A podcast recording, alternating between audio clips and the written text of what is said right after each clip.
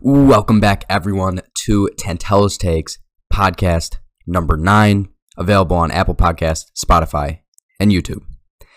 This week, this episode, we're talking two topics. First up, biggest NFL storylines for week two, and the MLB playoff picture, which is about to get nuts. Two weeks left in the season, about 15 teams competing for 10 spots. Division still up for grabs, wild card spots with multiple teams vying to make the playoffs. But before we get to that, I need to talk about what I am most excited to watch in the second week of this 2021 NFL season. And interestingly enough, this would really be, in most years, this would be week one because they only played three preseason games and added a regular season game. So normally, this is about the time of year and the number of reps that guys would have week one. But it's week two now. We're into week two. Last week's games counted, and they were great. So, the first guy that I really want to talk about heading into week two to watch is Jameis Winston, quarterback of the New Orleans Saints. And if you watched his game against the Green Bay Packers, you would have thought he was the last year's MVP and Aaron Rodgers was the journeyman quarterback who's had trouble with turnovers and losing games. The opposite is true. Winston's a guy who's had trouble throughout his career keeping a job, protecting the football, and Rodgers was last year's MVP who never turns the ball over and is consistently uh, the quarterback of a winning team. But week one, Winston had five touchdowns, zero turnovers, in a 38 to 3 win, 14 completions on 20 attempts. And what I'm worried about, or what I need to watch for week two, is if that production from Winston is going to scale. Not only it not only can it scale, but also can it be repeated. Can he do that or something close to that every week for the Saints? Five touchdowns doesn't need to happen again. Two or three is fine. But the no turnovers part is huge. The passing efficiency is huge. And obviously, of course, the win. Running the offense effectively to beat a team that was just in the NFC Championship game last year. The Green Bay Packers looked awful. Jameis Winston played great against a really good team. Next week, they have Carolina at Carolina. So Winston's first test on the road as Saints starting quarterback. And a couple things I'm worried about. Uh, the first up, the first one is the scale. Will Winston be able to be that efficient on 30, 40, 50 attempts? Is he still going to be able to hold himself to no turnovers on that many attempts? Is he going to have a 70% completion percentage or a 60% completion percentage on that many passes? And once again, the turnovers. The turnovers are going to be huge. If he's throwing the ball 50 times, uh, I'm, I'm, I'm afraid that turnovers will be an issue. And especially if the run game isn't there for the Saints, like it was week one, they ran all over Green Bay. If the run game isn't there and Winston has to throw and the defense knows he's throwing, play action won't be as effective. I'm just a little bit worried if his old habits are going to come back to bite him. Throwing into covered receivers, making bad decisions. I'm not saying that's going to happen, and I, I don't think it will actually. I, I, I trust Winston a lot, and he, he blew me away on week one. But I'm just saying, something I think the one of the biggest storylines of this week will be how legit Jameis Winston's revival of his career really is. Because if he can go back to back weeks, like like he played week one, the hype around him and the hype around this team is going to be off the charts. You're going to hear MVP talk you're going to hear Super Bowl talk. And it, it's just incredible to me the turnaround, especially in the national media surrounding the Saints. Everybody thought this offseason with their cap issues, with the retirement of Drew Brees and some other guys that left the team, they thought the Saints were going to be bottom bottom of the league. Winston was not going to be a productive quarterback. And after week one, literally after one game, which was a great game, now the national media is almost consistently across the board calling the Saints a top 10 team even a top five team. Stephen A. Smith said they were the second best team in the NFL. Pro Football Focus had them at third. And Winston is now entering the MVP conversation. Yes, after one game. But this game will we'll we'll see if it's for real. If he plays well again on the road, gets another win and plays well, the MVP talk is going to seriously heat up. And that's when it becomes something seriously fun to watch. And you know, is we're to find out is he, if he really is an MVP caliber quarterback. If his eyes really are fixed from that LASIK eye surgery. If this Sean Payton offense, the guys around him, his offensive line, his receivers, etc., are going to help him take that next step because the talent's always been there. The arm strength was always there. Every every game of his career, he showed up his his arm strength, his ability to run, and that was all on display as well against Green Bay. But the one thing that he didn't have until th- this this season was the efficiency and the limiting of the turnovers. So if that remains in place, along of course with his physical gifts, there is almost nothing that stops Jameis Winston from being an elite MVP caliber quarterback. So against Carolina Carolina's defense, it's not going to be his toughest test this season, but just if he can consistently do this, build more confidence, uh, prove to himself and the league that he's not. This is no joke. It, it this is week two against Carolina is the next step on that journey if he's headed in that direction. So that's why it's one of the biggest storylines in my opinion because this this could be the second step in a 17 step process essentially of a guy totally turning his career around. I, I think that's what's happening. But we'll have to find out on Sunday. The second storyline I am excited to watch, and I think everyone should pay attention to, is last year's MVP, Aaron Rodgers, who, like I talked about, took a 38 to 3 loss to Jameis Winston and the Saints. Rodgers played terribly, terrible. He looked horrible coming off his MVP season. He had single digit turnovers last year, single digit interceptions. He threw two against the Saints. 15 for 28, so just above 50% completion, and 133 yards. They even put Jordan Love in at the end of the game. Yes, it was a blowout. It's not like he's going to take Rodgers' spot, but it was so uncompetitive that the MVP got taken out of the game. Not a good look for Rodgers or the Packers. They also couldn't run the ball, which didn't help him, but zero touchdowns for this offense was a complete shocker. Complete shocker. So how you know the, what we need to see is how much of this was Rodgers himself because he looked unmotivated this whole offseason. There was all this issue. he's a drama queen. He he we don't know how committed he really is to this team, how hard he wants to play, how how much he wants to win. But we also need to see if the Packers as a team are worse than they were last year or if maybe the Saints really are just that good and made the Packers look bad because they were the better team. So that's what we need to find out next week when Green Bay and Aaron Rodgers take on the Detroit Lions. And lucky for them, they're playing Detroit. Probably the worst team in the league. Bottom three, 100% bottom three. So this game, I think, will show if he's truly invested or not. They're going to have to run the ball. They're going to have to get Davante Adams involved, who only had five catches for 56 yards, way below what he's used to and what we're used to as fans. Rodgers wasn't helping that. The Saints defense didn't help them either. But Rodgers needs to put up his usual numbers or above his usual numbers because uh, if he doesn't, it, the Packers season could quickly, quickly dissolve with all the other nonsense that's led up to this. If they can't put a good product out on the field, what is even the point of keeping a guy like Rodgers around who is such a distraction at this point? And it, I can't even believe I'm saying this. Aaron Rodgers is a, a detriment to his team, a distraction. I don't think he is. I don't think he is.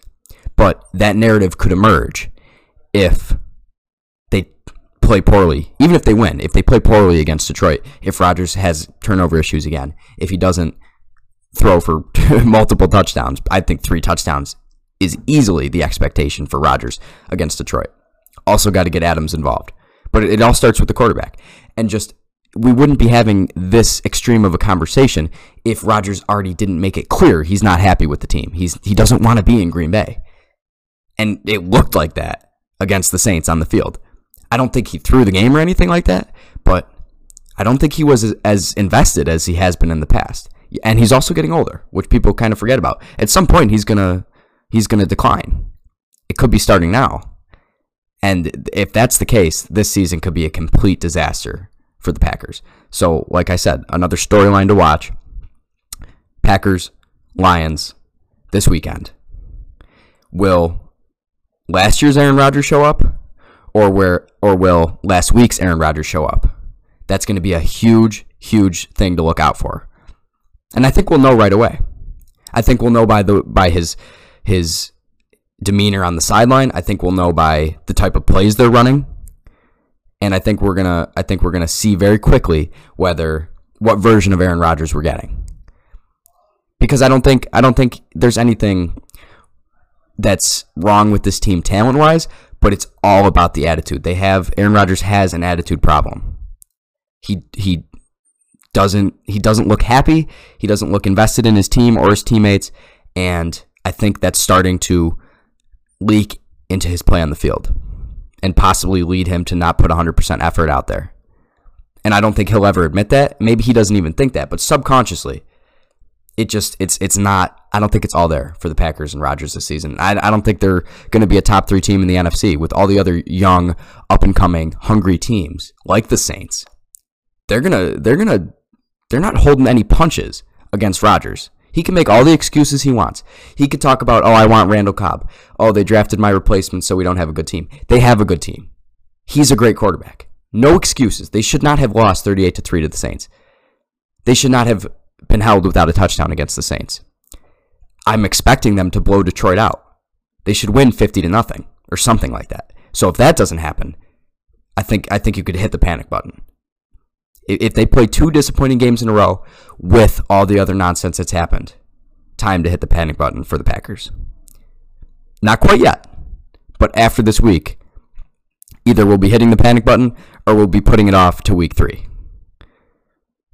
But this this game is a it's it's crazy to say that it's a must win against Detroit. It it should be an easy win, but if they don't win by multiple touchdowns, people are still going to be wondering what is wrong with the Packers, and we know what's wrong with them.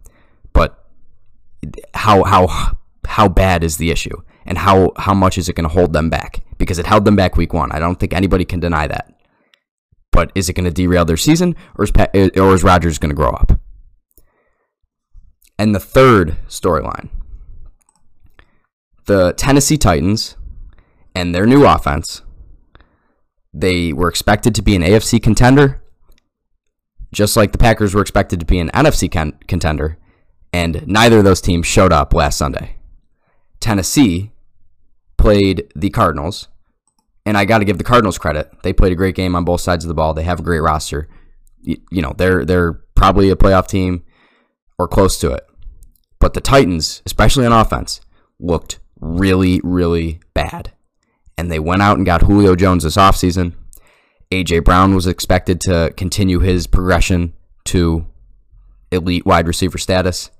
Everybody talked all offseason, at least what I saw, about how good Ryan Tannehill was since he joined the Titans. He's at the top of the league in a lot of categories, including, I believe, passer rating, accuracy, and maybe even record. But, and I don't know if I mentioned Derrick Henry, but Derrick Henry also had a 2,000 yard last uh, yard season last year and of course, people expected this offense all around to be great. They have a good line. Defense is is an issue, but I'm not. I don't really want to talk about the defense because uh, that was not something that surprised me that they have a bad defense. But what surprised me was how bad their offense played. And week two, I need to see a lot more, a lot more from this offense. Otherwise, I'm I'm very concerned because they're, they're in a weak division they have so much more talent, especially on offense, than the other teams in their division. They have probably a top five offensive roster in all of the AFC, if not all of football. And they just they played terribly. The offensive line couldn't block. Taylor uh, Lewan, their number one lineman, their tackle, got completely abused by Chandler Jones, who had three sacks in the first quarter alone. So that's unacceptable right there. That's got to change. I think that will change because that's one of those things that you can adjust. I think you could definitely get better on the offensive line week to week. But the skill position players did not perform to their standards, any of them. Tannehill, 21 for 35, 212 yards, a touchdown and a pick. Mediocre. Derrick Henry, supposedly the best running back in the league, 17 carries, 58 yards. That's only 3.4 yards per carry. That's not going to get it done. No way. Derrick Henry needs to have 100 yards for this team to win. He needs to have 150 yards for this team to win sometimes. 200 yards for this team to win sometimes. 58 is not going to get it done because they're a run heavy team. And yes, their offensive line got abused by the Cardinals. But that a little bit of this is on Henry too. I mean, he's he's got to be able to find lanes. He's got to be and and the offensive play calling too. They got to be able to find him lanes. They got to be able to get him in space because nobody can tackle him when he has the ball. So that's that's got to change. The blocking's got to get better. The run game has to get better. And the receiving, awful. Chester Rogers led the Titans in receiving week one against Arizona. Four receptions for 62. A.J. Brown, supposedly the next best thing. Four receptions for 49. And Julio, an all pro Hall of Fame wide receiver. They the Titans went out and traded for him. They thought this was going to push them over the edge to become a Super Bowl contender, getting Julio Jones. Three catches for 30, 29 actually. Three catches for Julio? Four for AJ Brown, seven between those two guys. They need to have 10 each easily that's why you have them. You have Julio Jones and AJ Brown to throw to them. So those guys were not involved. Derrick Henry was a non-factor. The offensive line couldn't block. And yes, I know it's week one, and I know they're working Julio into the offense. But once again, this is why I'm talking about storylines for week two. If this struggle continues, this is another team that I think actually has a very fragile existence at this point in time.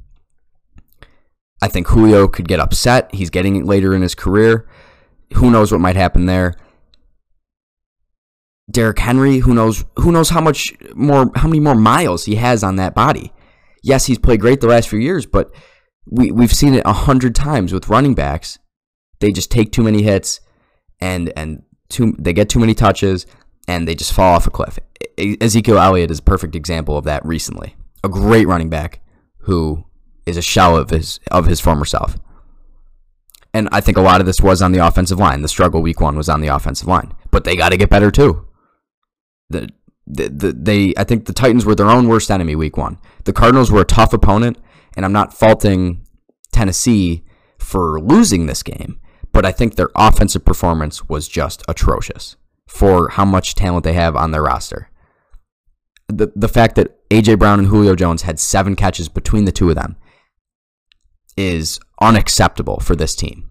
If you want to be a Super Bowl contender, if you even want to make the playoffs, that is unacceptable. The Derrick Henry thing, I understand a little bit more because I'm sure the Cardinals game planned all week to stop Derrick Henry because he is an unstoppable running back at times. But if they're if they're holding Derrick Henry to 58, how do AJ Brown or Julio, at least one of them has to have 100 yards? So maybe this is on Tannehill. I don't even know where to start with the problem with this offense. I need I need someone to step up. The Titans need someone to step up.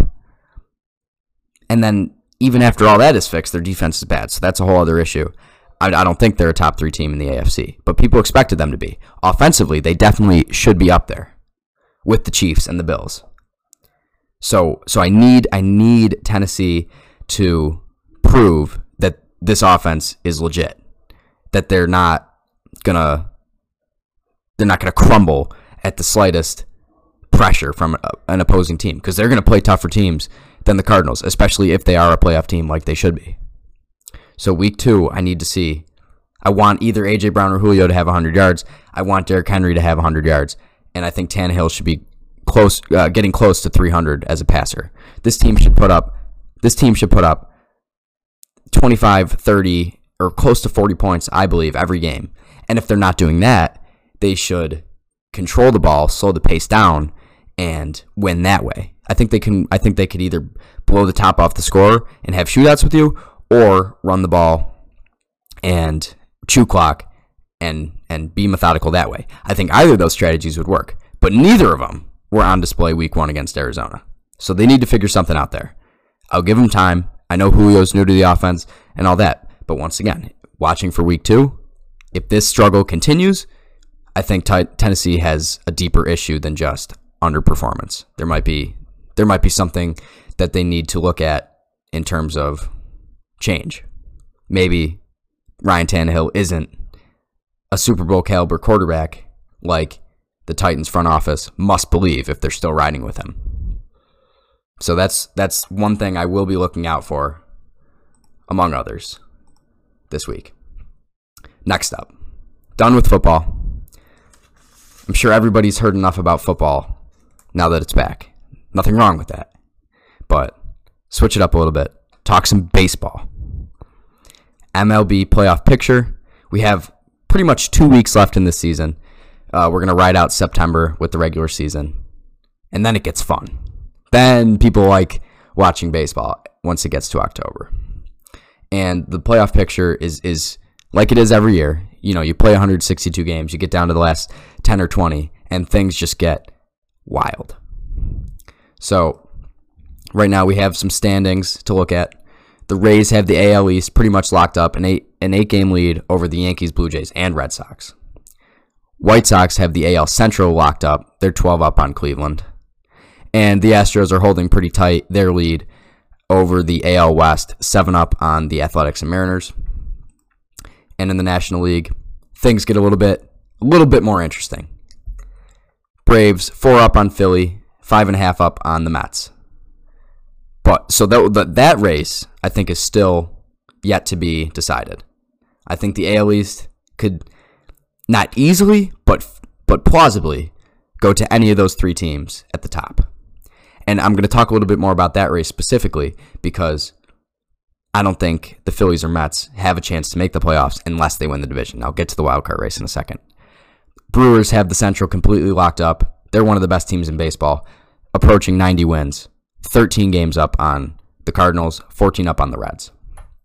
And then in the NL West, two powerhouse teams. Giants just clinched the playoffs, 95 and 50. Two and a half up on the Dodgers, who also clinched the playoffs, 93 and 53. So probably the two best teams in baseball competing for that division. So that race, the NL West race, at least for first for, for first place and second place, that's huge because that's the, the difference between getting a home series and having to play in the wild card game. And it's it's a little bit disappointing uh, the way the playoff system works that either the Giants or the Dodgers are going to be a wild card team with probably the second best record in all of baseball. But that's just how it is. That's how the playoff system works, and it makes these last few weeks that much more important because we we get to see what these teams have in store before the playoffs even start. We get some playoff atmospheres, some must-win games, games that can literally decide if a team goes home or if a team gets home field advantage. So, so very interesting, and I, am going to talk about this NL wildcard race in more detail. So if we look, if we look at the division leaders, like I said, San Francisco, Milwaukee, and Atlanta, and the wild card is very wild, like it always is. So the Dodgers already clinched the playoff spot. They are going to be a wild card team at the worst, but they want that division. They're two and a half out of the division. So that's very feasible. Right now they're playing Arizona, so that should be a win for them. It's going to take 100 wins to win the National League West. But then for the second wild card spot, we have St. Louis, currently one up on San Diego, as well as the Reds, two and a half up on Philadelphia, and four up on the Mets. So realistically, five teams in play for one wild card spot, the second wild card spot. And a very difficult task of playing the Dodgers. Whoever gets that second spot is in trouble. But I like I would like to see the Padres make the playoffs because of how much talent they have on their roster. I honestly think they underperformed. Currently only 74 and 70. St. Louis coming on strong as of late, moving into that spot, and Cincinnati right behind them, two teams from the Central. And then like and then I, two teams I talked about earlier, the Phillies and the Mets yes, still in play, but the Mets are below 500 right now.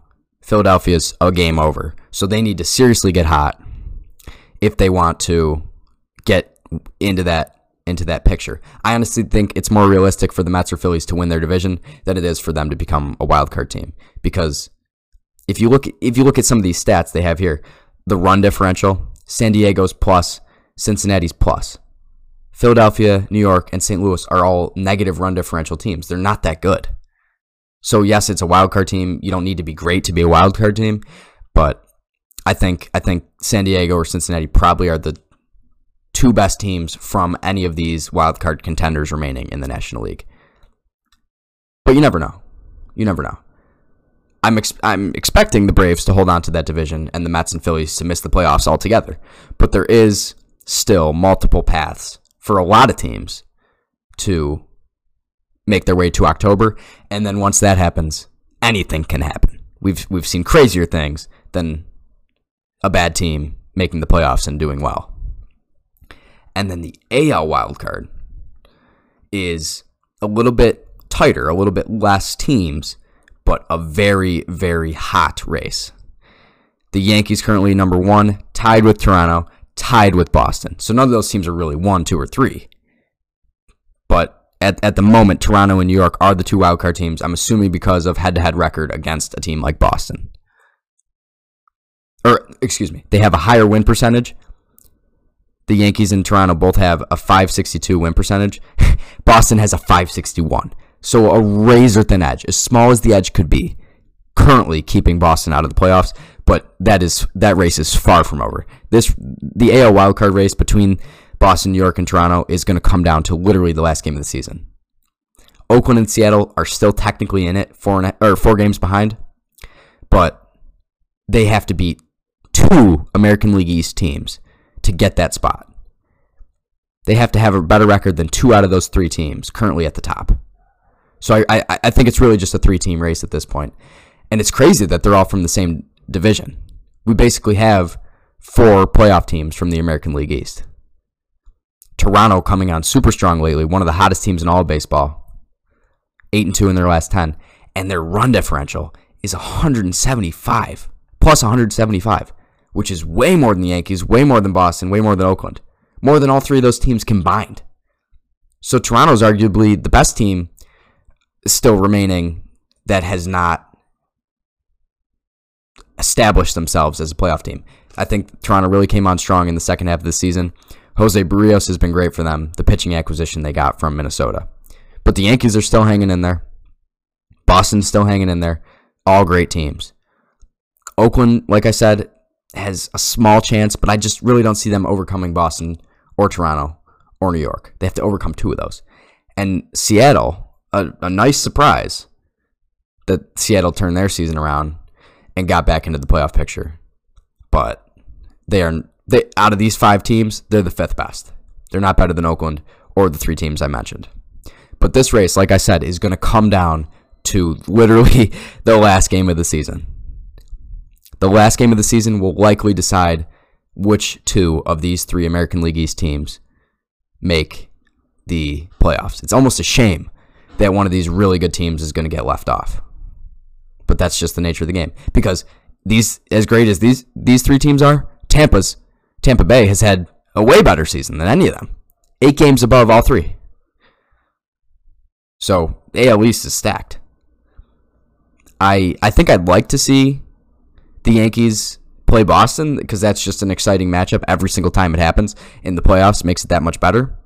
But I don't know if I could say Boston is better than Toronto, at least right now. I don't know if I could say the Yankees are better than Toronto as of right now either. They have the exact same win percentage, but the Blue Jays have been so much hotter lately and a way better run differential. But an exciting race. Exciting races in both leagues. And the teams that are winning their divisions in the AL, like I said, pretty much locked up between Tampa, Houston, and Chicago. Those are those are some really good teams. And in the NL, San Francisco, Milwaukee, and Atlanta, also really te- really scary teams that I would not want to play in the playoffs. LA too. LA could easily win that division. So that's also another really, really exciting race to watch. The Dodgers have a 242 plus run differential. Absurd. Absurdly good best in the league by like 50. So the, the fact that they're even a wild card team right now tells you two things. It tells you how good San Francisco is, and like I said, it tells you how close this race is. Because there's not a lot separating first and second, or even third, or even fourth in a lot of these divisions. And that's why baseball is great. We played the season up until this point. The good teams have proven who they are. The bad teams have fallen out of contention long ago. And now we get down to it. The last two weeks of the season, things get crazy. The dust settles. We see who's there at the end of the day. And then we get to October baseball when it really gets fun and it really gets crazy. And I let me, let me, let me just predict the World Series. I think I predicted uh, before the season it would be White Sox, Padres. I'm going to switch it up to White Sox, Giants. So, September 15th, 21, playoff or World Series prediction White Sox, Giants. And I'm going to end on that.